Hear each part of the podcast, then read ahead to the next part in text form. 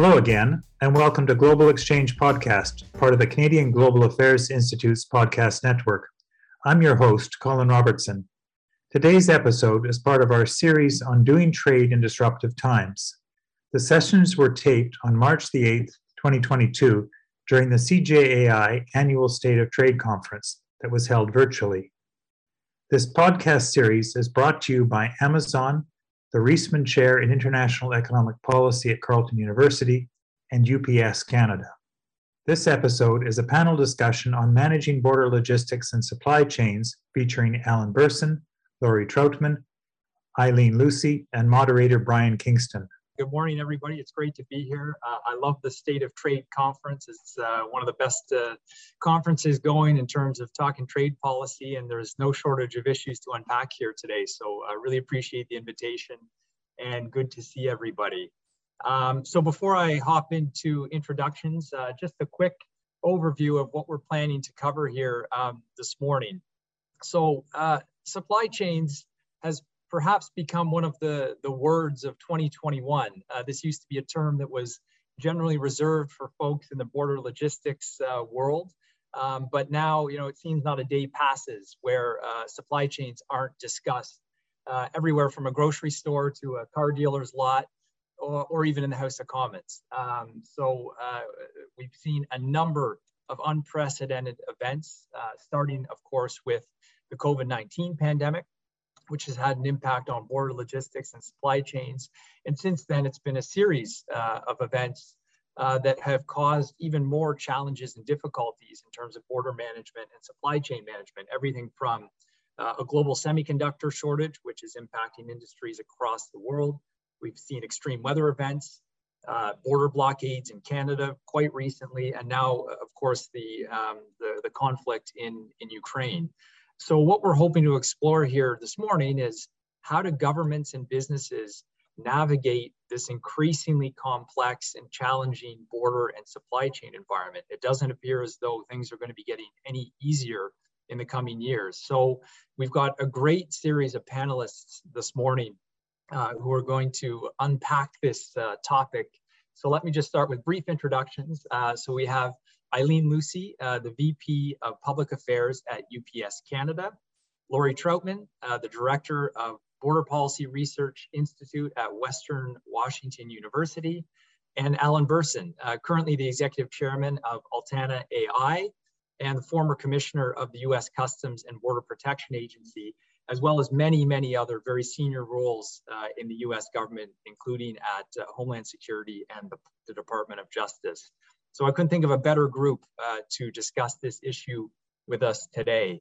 Uh, so what I'm going to do is I'm just going to jump right into questions and we'll have a free-flowing conversation. So Aylin, I'm going to start with you. Um, you've got a very interesting perspective on this, uh, given your role at UPS. And I just want to understand how does UPS ensure supply chain continuity? I outlined some of the issues that we've witnessed over the past couple of years. How have you managed things like uh, extreme weather and the, the flooding in BC. Um, and we'll start with that. And then I got a few more questions, but curious to know how you handle it from a UPS perspective. In terms of ensuring supply chain continuity, well, I would say that that has essentially become my job description uh, over the last two years. Uh, and the same would go for all members of the public affairs team at UPS uh, worldwide. Um, to offer just a bit of context, UPS of course, operates in Canada, delivering to every address uh, from coast to coast to coast. But we also operate in you know, 220 countries and territories worldwide. And that's a network that we've had to keep running throughout the last two years.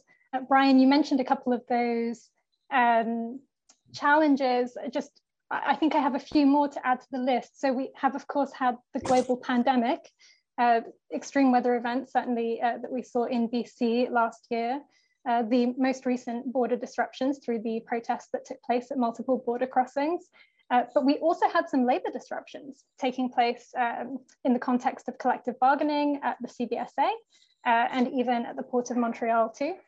And, and now, of course, uh, we're all watching the situation unfold in Ukraine. So all of those, um, all of those events are having impacts on the global supply chain. And when it comes to an organization like UPS, which is operating you know, we're, we're multimodal. I intentionally picked the background behind me today because I think that we're probably most well known for the brown package cars that do that final mile delivery and get the package to your door. But we are also a, global airline. Um, we, we, we operate by ocean as well. So every single mode of transportation is something that, um, that is, is moving within our network. And throughout the last couple of years, I think some of the big shifts and trends that we've seen, um, well, the first, and this, this has been mentioned earlier today, is of course that changing patterns in consumer demand. So an unprecedented um, shift in consumer demand, as well as swings in consumer preferences. So I know that everybody's well aware of that shift to e-commerce and individuals buying a lot more online as they've been subject to restrictions. But you know, from the UPS vantage point, we also see some of the changes in the types of commodities uh, that are moving uh, across the border. Uh, the more obvious ones might be uh, PPE, uh, COVID tests, and of course, uh, COVID vaccines as well, which have been moving in our network. we've de delivered over a billion of them around the world so far. but also things like bread makers. Remember, remember that time, the time of making bread, exercise bikes, of course, and even hair dye uh, as as people were were resorting to uh, to do it yourself mechanisms at home during during lockdowns.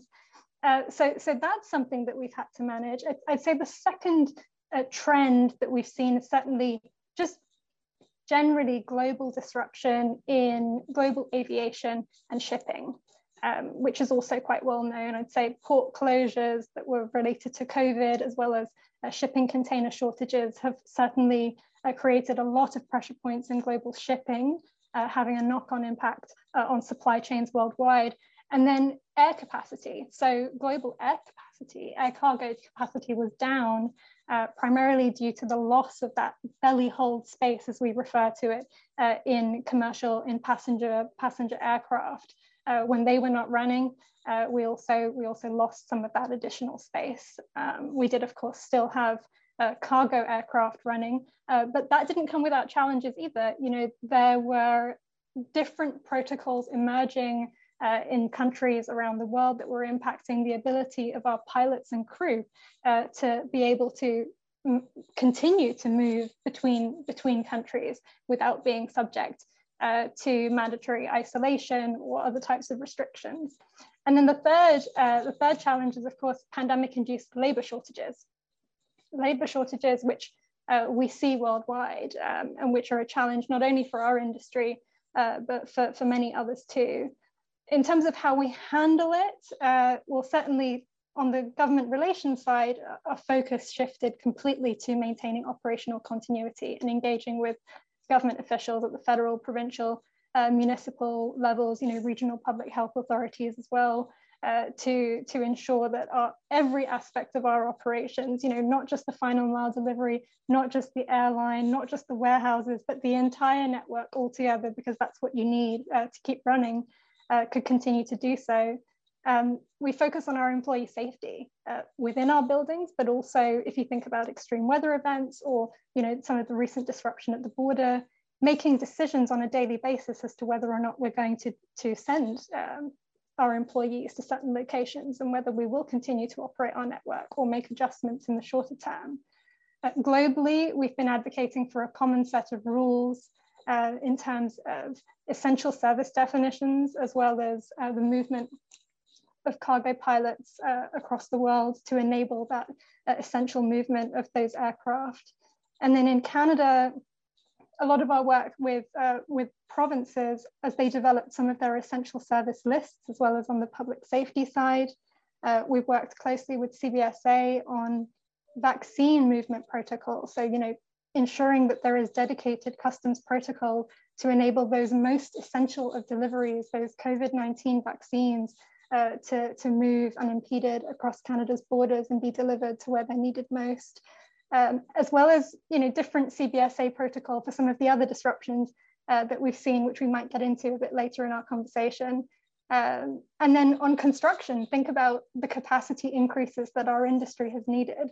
Uh, we've needed to construct new buildings, and we've been doing so in Canada. Uh, the, the pandemic did cause some disruption to construction. So that was another area that we found ourselves having to focus on. How do we ensure that we can keep that construction moving so that we can uh, flex our network and have that additional capacity at the time that we've needed it.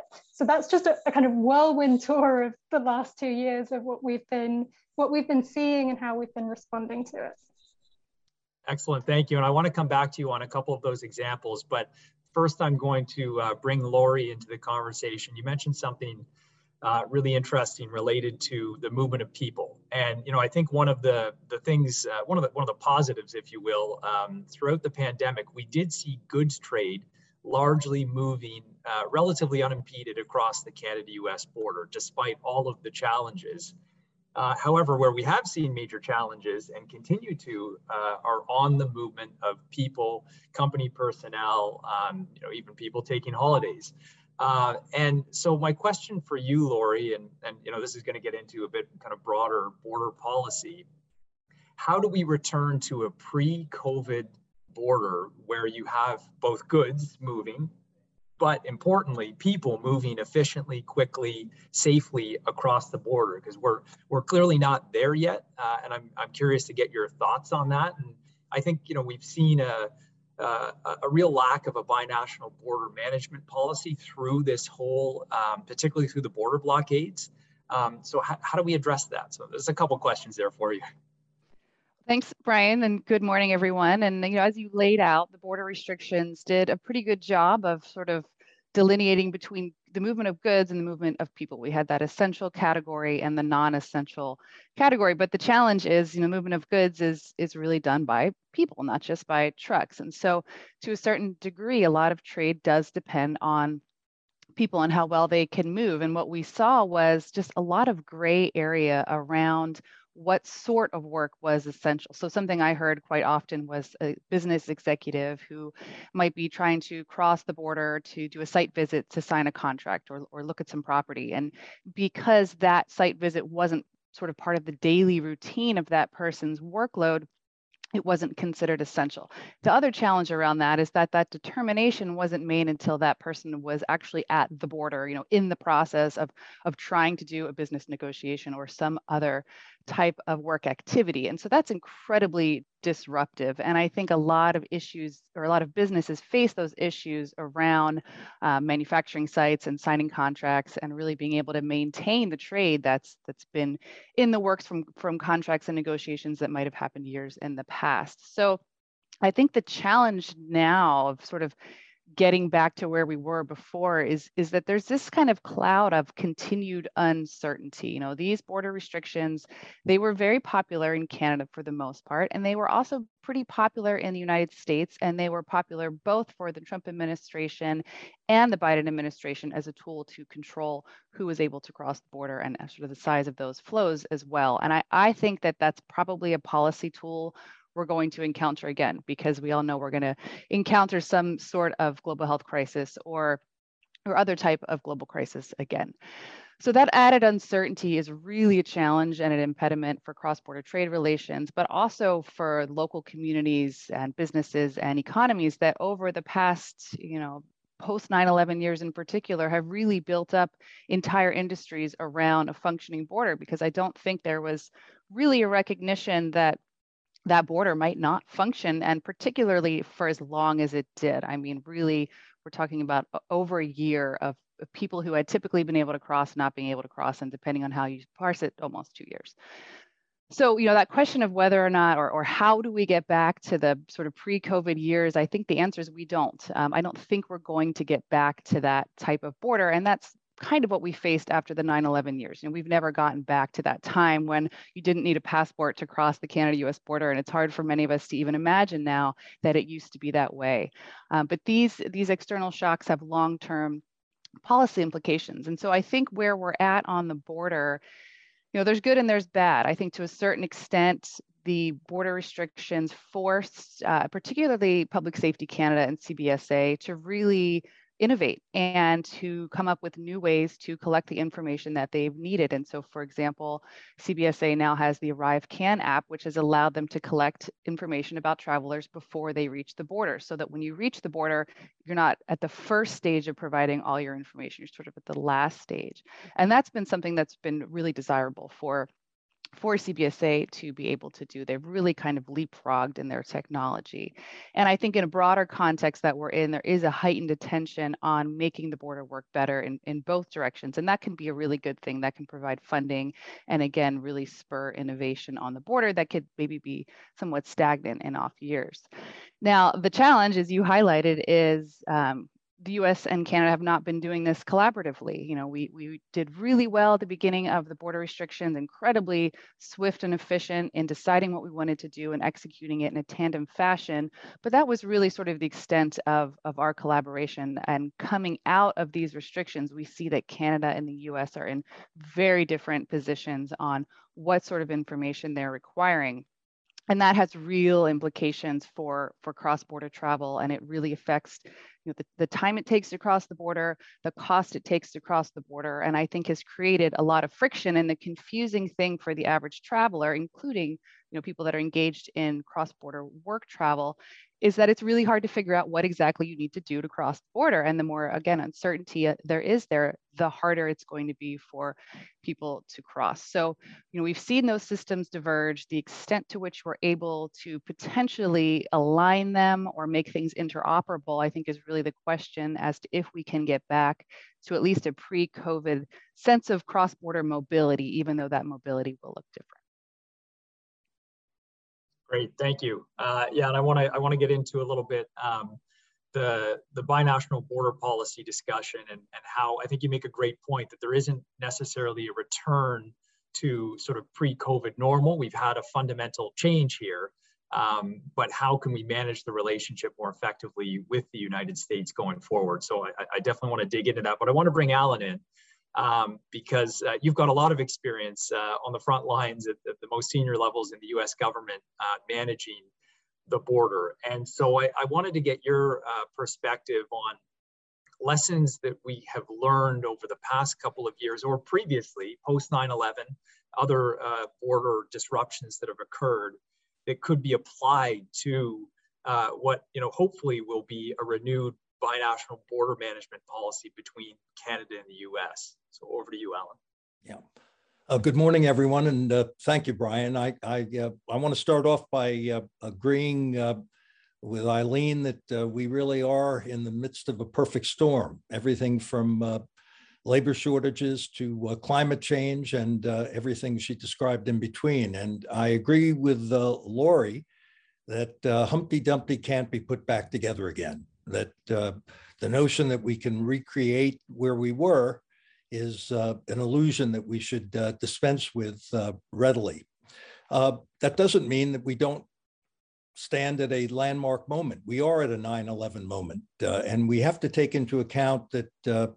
a, this has been more catastrophic than 9 11. After, when we compare, for example, across North America, but specifically in the United States, there have been uh, more than a million deaths. That's 300 times uh, more than the, uh, the fatalities on 9-11. Uh, and then with regard to the uh, interaction between our countries, Canada and the United States, we saw in the aftermath of 9-11 a reopening of the border within days, as opposed to a shutdown that lasted almost 20 months with regard to so-called non-essential traffic.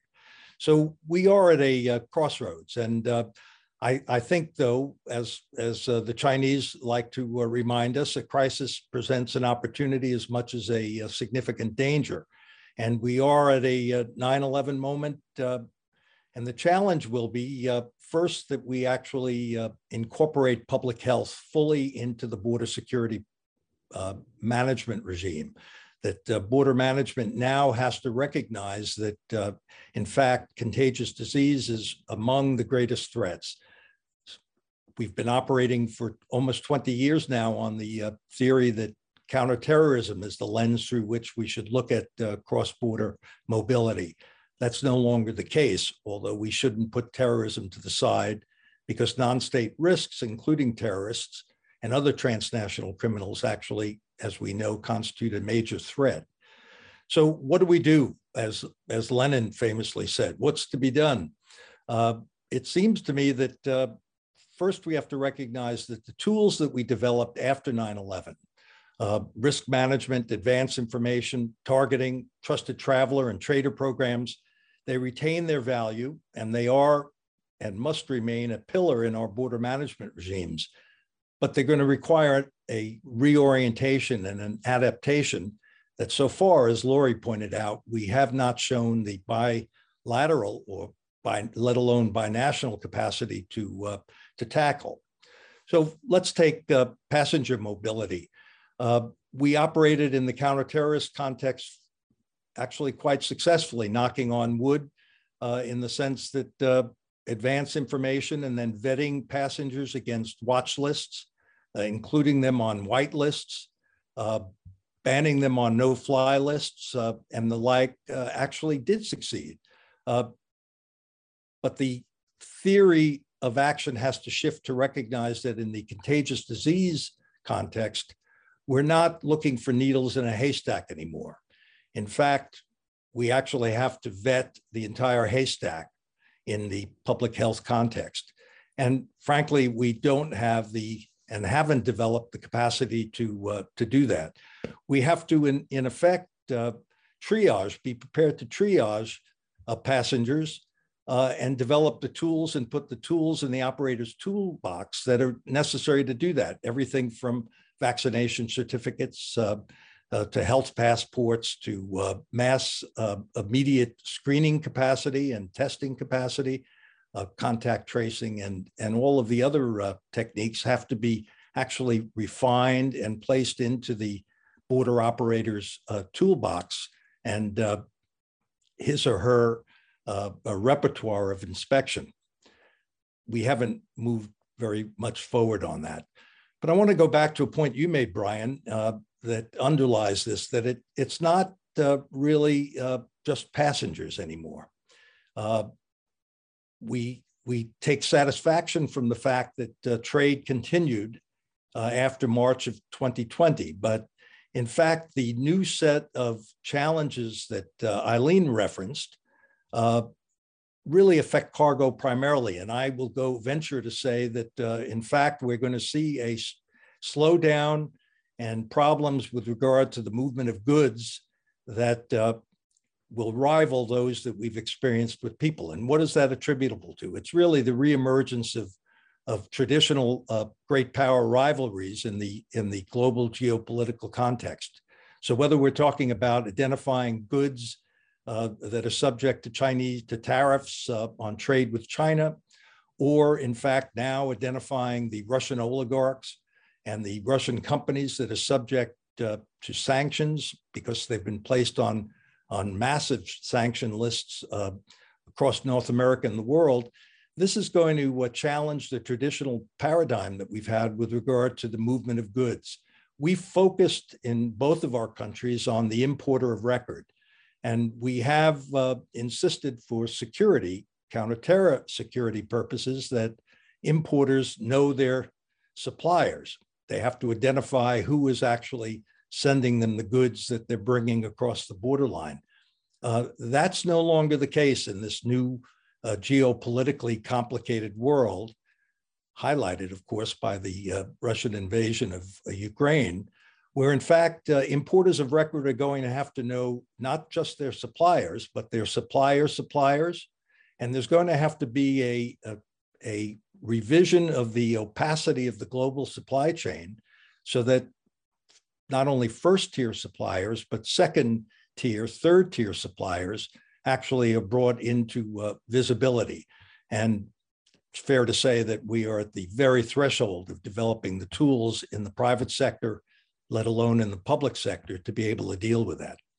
So let me uh, just talk about respond directly to your question about what are the uh, the uh, lessons that we've learned.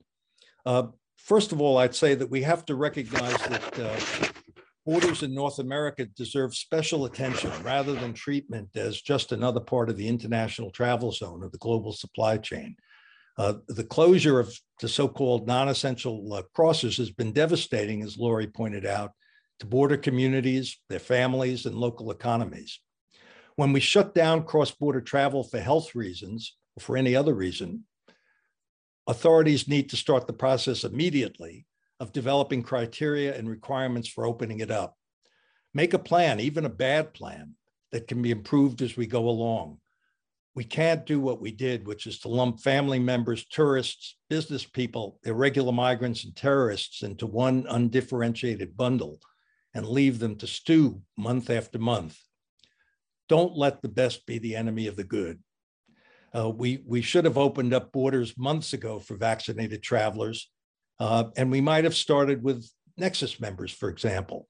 We might have created a, a, a an ESTA system that would have permitted this uh, border closure to end a lot sooner than it has, and it still hasn't ended, frankly, in, in, in many practical senses. The second lesson that I draw from our experience is that the radio silence from government to the public and the private sector regarding border management has been deafening. It's really been a disgrace binationally, and we need to uh, recognize that if we're to move forward. The best solutions inevitably will be created with co-created with the private sector, and the trust and confidence of the community is essential. This requires better gathering of information, analysis, and dissemination of public health data, and a commitment to the issuance of regular and clear guidance. Again, the radio silence was deafening. Good faith, not perfection, and reasonable risk rather than zero tolerance should be the standards that govern cross border mobility. Third, the necessary outreach and planning has to be coordinated between CBSA and CBP. It has to be done on a North American basis across the US, Canada, and Mexico and it has to include local, state, provincial, and federal levels, not one or any of them, and certainly not all of them acting independently. For example, after our experience with the SARS and the H1N1 avian flu, North American public uh, health plans were drawn up in 2007, 2012, only to be ignored when push came to shove with COVID. We've learned that viruses are borderless, and they must be confronted regionally. If we continue to act unilaterally in the way that Laurie's, I think, accurately described, especially in the context of contagious disease, but also in terms of these, the reemergence of uh, geopolitical rivalries, we're going to be clapping with one hand. We have to build a cooperative border management. It won't look like what it looked like after 9 11. But remember, again, after 9-11, the smart border accords were actually implemented quite, and, and, and the border was opened up relatively quickly. That contrasts with where we are. So I'm not a great one for focusing on, uh, on failure, although we have to really understand what went wrong in this context. Uh, in many ways, the review process should involve a bilateral, perhaps a trilateral 9 11 Commission report uh, as I said, 9 11, as terrible as it was, pales in comparison to the catastrophe this has visited on, a, on, on, on people, uh, the society, and the economy. We have to continue to look these lessons and, and, and look them in the eye and recognize that it's been a disaster and that we can't permit it to happen again. You know, A.J.P. Taylor, the British historian, recognized that when you reach a turning point, if you don't turn, you're left behind. That's not really what the future of North America is about. And I think this is a great opportunity to actually seize the moment, but it's going to require different institutional arrangements. We can't have border blockades without having US and Canadian authorities in close cooperation. And this can't be just on a crisis basis. We have to institutionalize and create ongoing working committees that are actually planning for the new future that we are thrust into. So I'm uh, I'm actually hopeful when you look at what uh, Canada and the United States uh, have done together, whether it's in the context of security or in the context of trade facilitation. Uh, we have a good track record. But the challenges we face now uh, really are going to put this cooperation really a test. And I trust we're up to it.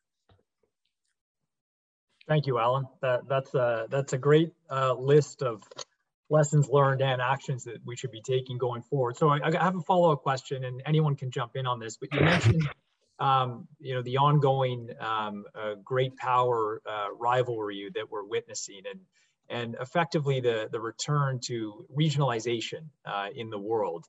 Does that create an opportunity to kind of revitalize the North American uh, trade zone? We have the new agreement, the USMCA, CUSMA. Um, it seems to me like there'd be an opportunity um, for Canada and Mexico to be engaging the US and really focusing on the North American context in, in terms of, of border management in particular. Um, how, how do we do that? And is there an appetite for that in Washington to have that discussion, or is it very much uh, an America focused discussion? Because it seems to me that there's an opportunity. So let me take a quick crack at that. I, I, I think you're right. The American century is clearly coming to an end, but the question is whether or not the North American century is just beginning given all of the competitive advantages that we have in this region from 500 million people to 17% uh, of uh, world trade. Uh, it's it, it, the staggering advantages of, of, of water, uh, energy resources, and the like. Can we actually bring these to bear in, in the new multipolar uh, geopolitical situation that's, uh, that's arising? the answer is yes, but you you raise a good question. So after after uh, Donald Trump came into office, declaring NAFTA the worst trade deal that had ever been reached, uh, you know, with the help of uh, Robert Lighthizer, he actually negotiated a reasonably good follow up to NAFTA, uh, but it wasn't uh, nearly enough. So I take your point, and I hope that policymakers in in uh, Ottawa and in Mexico City and in the United States understand that we can improve on the USMCA. Uh, you know, this, this trade deal that doesn't mention North America and this trade deal that each country has given its own name to. We can do better than that. And in fact, uh, you know, I think the the convening by the Biden administration of the North American Leadership uh, Summit in, in its early days is a good sign. But look what's happened even there there is no institutional capacity to follow up on it. We don't have the kind of attention in the Privy Council or in Los Pinos or in the National Security Council in the United States that will actually build this agenda. So the short answer is yes, that's where we should be going, but it's going to require a lot of leadership that uh, is focused on many other uh, challenges today, Brian. Thank you. Aylin, I want to um, uh, follow up on something that Alan raised and get your perspective. Um, and this is the, the transparency in supply chains. I think it's a really important point. And you're seeing this uh, across industries now, trying to uh, ensure that there's more transparency into the supply chain at every tier. Um, and effectively have you know almost an early warning system so that there's more uh, there, there's more ability to identify potential shortages or challenges at an earlier date and then put in place uh, plans uh, to avoid any impacts. How does UPS manage supply chain transparency? And is this something that you're seeing a lot of work going into and, and, and asked from your clients in terms of how the supply chain is viewed and, and how much visibility you have into it? Well, it's a great question. Uh, yes, I think something that we are definitely, we've been seeing over, you know, recent months and recent years is more nearshoring uh, being conducted by our customers as they not necessarily attain to, aim to kind of reshore entirely, but they do try where possible to make their supply chain slightly shorter uh, to make that a bit more manageable. We're also seeing a lot more focus from our customer base on warehousing, um, moving from what we call a just-in-time model to a just-in-case model uh, with a, a, bit more active and engaged thinking about warehousing and what needs to be uh, kept closer to hand uh, in case of unexpected situations. Uh, to Alan's point on, uh, on supply chain transparency, I, it's a very interesting one. And maybe I can kind of gather, my, I had a few, I was jotting down a few thoughts as Laurie, uh, as both Laurie and Alan were speaking, and I can maybe share it in, in this way. on the previous panel, uh, Sarah Gold, Goldfeder mentioned uh, creating a space for strategic thinking, uh, which I really liked. Uh, I think that that captures exactly what we need from a North American uh, supply chain perspective, given everything that we have all uh, witnessed and, and the challenges that lie ahead. Alan, thank you for mentioning sustainability. That's an important one that we must not forget in this context too. Um, I think that we won't be short of agenda items to discuss if we're able to create that strategic space. Supply chain transparency is one, thinking about how do we, uh, how to leverage new technologies. The one that comes to mind, uh, Alan is probably far more expert on this than I am, but certainly blockchain and the potential applications of technologies like blockchain uh, to enable greater and more dynamic uh, supply chain visibility and transparency. Laurie, you mentioned for the movement of people, you, you talked about ArriveCAN, uh, and that got me thinking about, uh, you know, on the movement of goods side, uh, you, you, mentioned the benefit of ArriveCAN is that you kind of reach that final stage of giving information over to the border authorities before you land in Canada. Uh, on the on the good side, we're also seeing uh, that kind of thinking when you think about pre-clearance um, and pre-screening uh, that CBSA are actively engaged in, and that UPS has been a long time supporter of. Uh, those are all initiatives that will require, you know, whether it's US, Canada, or North American, perhaps even broader uh, collaboration. And I think it would be a missed opportunity uh, if we didn't carve out some space for uh, a debrief between, you know, public uh, public policy leaders and the key stakeholders who have had a lot of boots on the ground experience over the last couple of years with, uh, with what hasn't gone so well uh, and the challenges that we've all faced with the moving target nature of uh, those operational continuity challenges that I spoke to before. So a somewhat convoluted answer there, but those were all of the, the, the things that I was jotting down as I listened to our, our previous speakers. Great, thank you, Aylin. And yeah, Laurie, I'm gonna I'm gonna turn to you a couple of things. First, I I just appreciate your reaction uh, to what you've heard from uh, from Alan and, and Aylin with respect to um, uh, some of the lessons learned, but also what, what we can do to engage uh, and, and a North American approach to border management going forward. I also wanted to just get a little bit more of your perspective on the technology side of things. I think it's really interesting that you raised the ArriveCAN app as an example of something that, you know, a technology solution that moved at you know absolutely record speed for for a government context to come up with a solution like that implement it uh, and have it in force do you think going forward um, that's going to uh, basically create a the tone for these new types of innovations and new types of uh, border screening processes that, that we can apply and, and make sure that we're addressing all of the health and security concerns, but doing it in a way that makes the, the movement at the border efficient? Or was this just a one-off? It was a response to a crisis and it's kind of back to regularly scheduled programming. So uh, over to you. Well, thanks, Brian. And I absolutely agree 100% with everything that Aylin and, and Alan have said. And maybe I, I don't know if I can add to it, but I could distill it. And I think, you know, there's a couple key ingredients in this sort of bilat- need for a bilateral framework and better coordination going forward. One is, as Alan highlighted, it shouldn't be sort of a one-off in response to what's happening in the moment. It needs to be ongoing. It needs to be institutionalized. And as Aylin pointed out, you know, we need to include stakeholders across the board. And I guess what I sort of add to the conversation is the people on the ground and the communities who live with the border every day are really key stakeholders that often get overlooked. And that's not just you know businesses or community members it's also the practitioners and the the line officers themselves who who see what's working and not working. And i can say that we've had a, a number of those instances where i work in bc washington region where the line officer will say well yeah it doesn't make sense that when you fill out your ArriveCAN you can't include going back home as your quarantine plan if you're driving into Canada from you know 10 kilometers across the border. So working out some of those kinks and improving those policies should really include multi-scaled sort of connections between what I think of as the top levels of government who are making the decisions and also the people who are really navigating the realities of those policies and face those unintended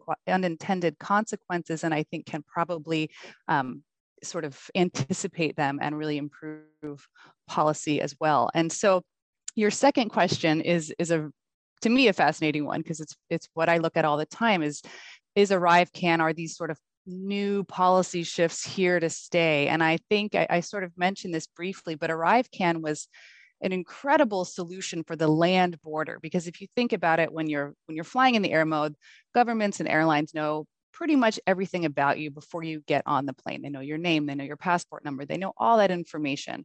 So they can do a lot of that pre vetting, and it's been an incredible tool for both Canada and the US. But the land border has always been a struggle because that pre arrival information didn't exist. And you have millions and millions of people showing up to the border. You have no idea who they're going to be or what their intentions might be. And so I think Arrive Can is absolutely here to stay. I think um, certainly it needs to be refined and it needs to be um, connected to better education and outreach than it is. You know, right now you have a lot of travelers who show up at the border who have no idea what Arrive Can is. They've never heard of it. Maybe they don't have smartphones. Um, we have a long way to go before that system is, I think, a good one and a functional one and an efficient one. But but I do think it's here to stay. And the question is, is the U.S. going to reciprocate that sort of um, policy approach. They haven't so far. Any of you who have driven over the border from Canada in the last few months know that you just show up and you sort of say, "Yeah, I'm vaccinated," and, and maybe somebody asks you for your for your record, and, and maybe they don't. So it's a totally different approach than the Canadian one, and you know the the important point of that is if the US does decide to develop one or if Canada does decide to sort of modify ArriveCAN to improve it and, and make it much more functional when when people really start moving across the border again are we going to do that in a similar way? Or are we going to have two totally different systems where travelers are entering all that information in two different places two different times um, and that's really going to have a huge impact on the fluidity and the connectedness between our countries Great, thank you. Alan, did you want to uh, add in on that? I saw you had your hand up there. Yeah, yeah. I just uh, in in listening to uh, to Laurie, I I uh, I agree that uh, you know this kind of information technology and traffic segmentation at the land border, which would mirror what we do in the in the maritime and aviation context, is is is due. But here here's where I differ a little bit, Laurie. This isn't going to be done by government. I, I think we're in the midst of a of such a massive transformation in and given the challenges that Aylin uh, pointed out so well, uh, this has got to be co-created with the private sector. This has got to be a series of, of things that mirror what happened, and UPS was at the forefront of this after the Yemen cargo plot in 2011, 2010. Uh, the the uh, air cargo uh, express carriers created the uh, air cargo advanced screening. This basically was a system not imposed by the government on, on the private sector, but rather one that was developed in tandem with the private sector. We now need to shift that, and, and all of this innovation has got to be uh, generated by the private sector, but then you have the problem of receptivity by the public sector, and that's something we need to work with our political leaders on. And then the the uh, the second point, though, is this is and this is the opportunity inherent in the current moment. We need to be moving toward a pre-clearance uh, regime, not just in the way that we've done it in the past, but one that would actually recognize that most shipments of goods, as most crossings of people, are repetitive. This, these, uh, these are not uh, things that happen, uh, uh, you know, the, the exception uh, is not the rule. The rule is that most people who cross the border cross it all the time. Uh, the, the same lesson on cargo. Cargo is, is repetitive. And what we have to do is start to enlist time and space more effectively so that we're segmenting the traffic, but also we're pre-clearing people and goods in the manner of ArriveCAN, but also in the context of cargo from the time it leaves the factory floor to the time it gets onto the importer's shipping dock. Uh, we, we need to have this pre-cleared so that border agents and, and their agencies can focus on the exception, not the rule. And that's the way we actually start moving toward a regime in which the haystack is vetted and we create the trusted tr- networks, not only between regulators, but also between regulators and the private sector that permits a much more seamless cross border mobility for both people and goods. Thank you. Yeah, it seems to me like now would be the time for a, uh, uh, reinvigorating the Beyond the Border initiative, uh, an institutionalized uh, Canada-U.S. Uh, uh, initiative to, to address some of these issues, work on technology solutions, and uh, and achieve some of these outcomes. Now, we've only got five minutes left, so I do want to just bring in a question related to the Ukraine. I, I mentioned it at the start, but I just wanted to get your perspectives um, on uh, what what are the implications of uh, the conflict. Now we, we've seen unprecedented sanctions rolled out, uh, no-fly zones uh, being put in place. What does this mean for global supply chains and border management? And there was one audience question uh, directed at you, Aylin, specifically on, on, on the, from a UPS perspective, what do no-fly zones do to your, your shipping uh, capabilities uh, from an air freight perspective? So a broad question, but um, would appreciate uh, the views from all the panelists on, on how you see this uh, playing out and what it will ultimately mean for global trade. Um, Aylin, you want to start and then? Sure, um, I can I can begin. So, well, first and foremost, it, for the situation in Ukraine, UPS has operations and employees in Ukraine. So um, the, the first thing that we've been doing is making daily contact with those individuals to, uh, to make sure that they're accounted for and to provide support to those individuals and their families uh, where we can.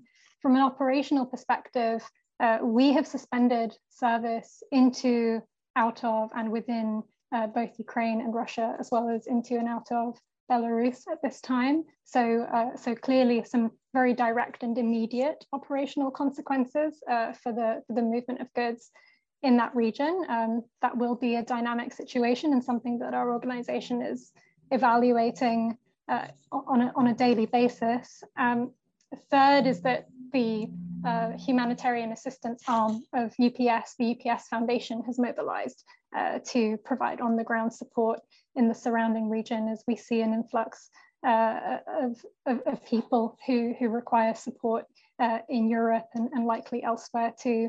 Um, so I suppose that that's what we're doing in the in the short term. Uh, in the longer term, I took a note in the very first presentation um, by uh, Marie-France Paquette.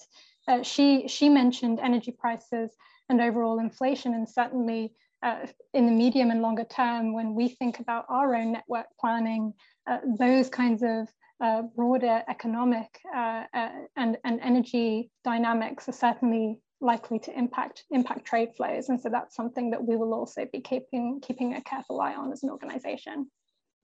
Great, thank you. Laurie, over to you.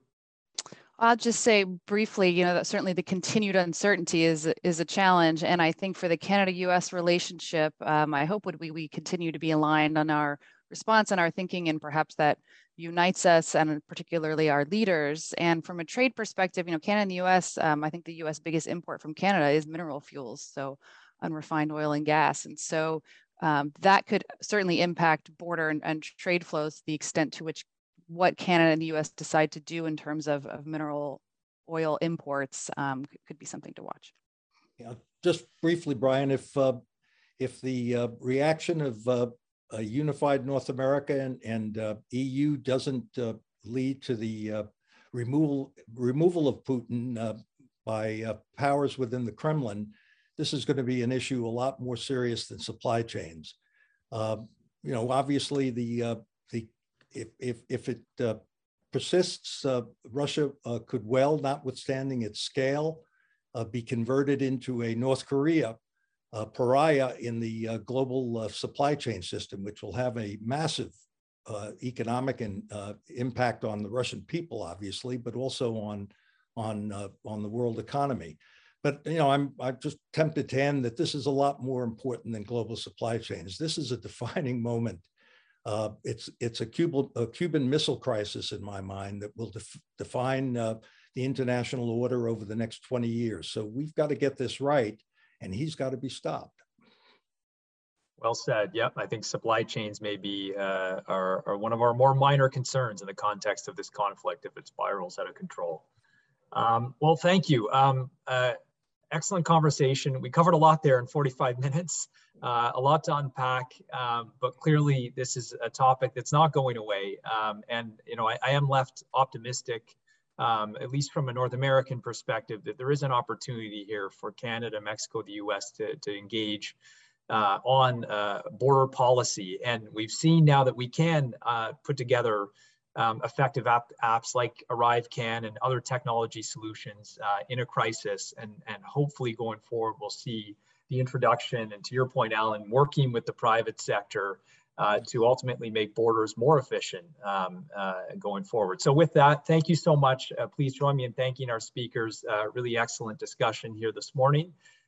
Thanks for listening to this episode, one in a series taped at the annual State of Canadian Trade Conference hosted virtually in March 2022. Remember, you can find the podcast on iTunes or wherever else podcasts are found. If you like the show, please remember to give us a rating. It really helps the podcast grow. You can also find the Canadian Global Affairs Institute on Facebook, Twitter, and LinkedIn. The Global Exchange is brought to you by our team at CGAI, and thanks go out to our producer, Charlotte Duval-Lantoine, and to Drew Phillips for providing our music. I'm Colin Robertson. Thanks for joining us today on the Global Exchange.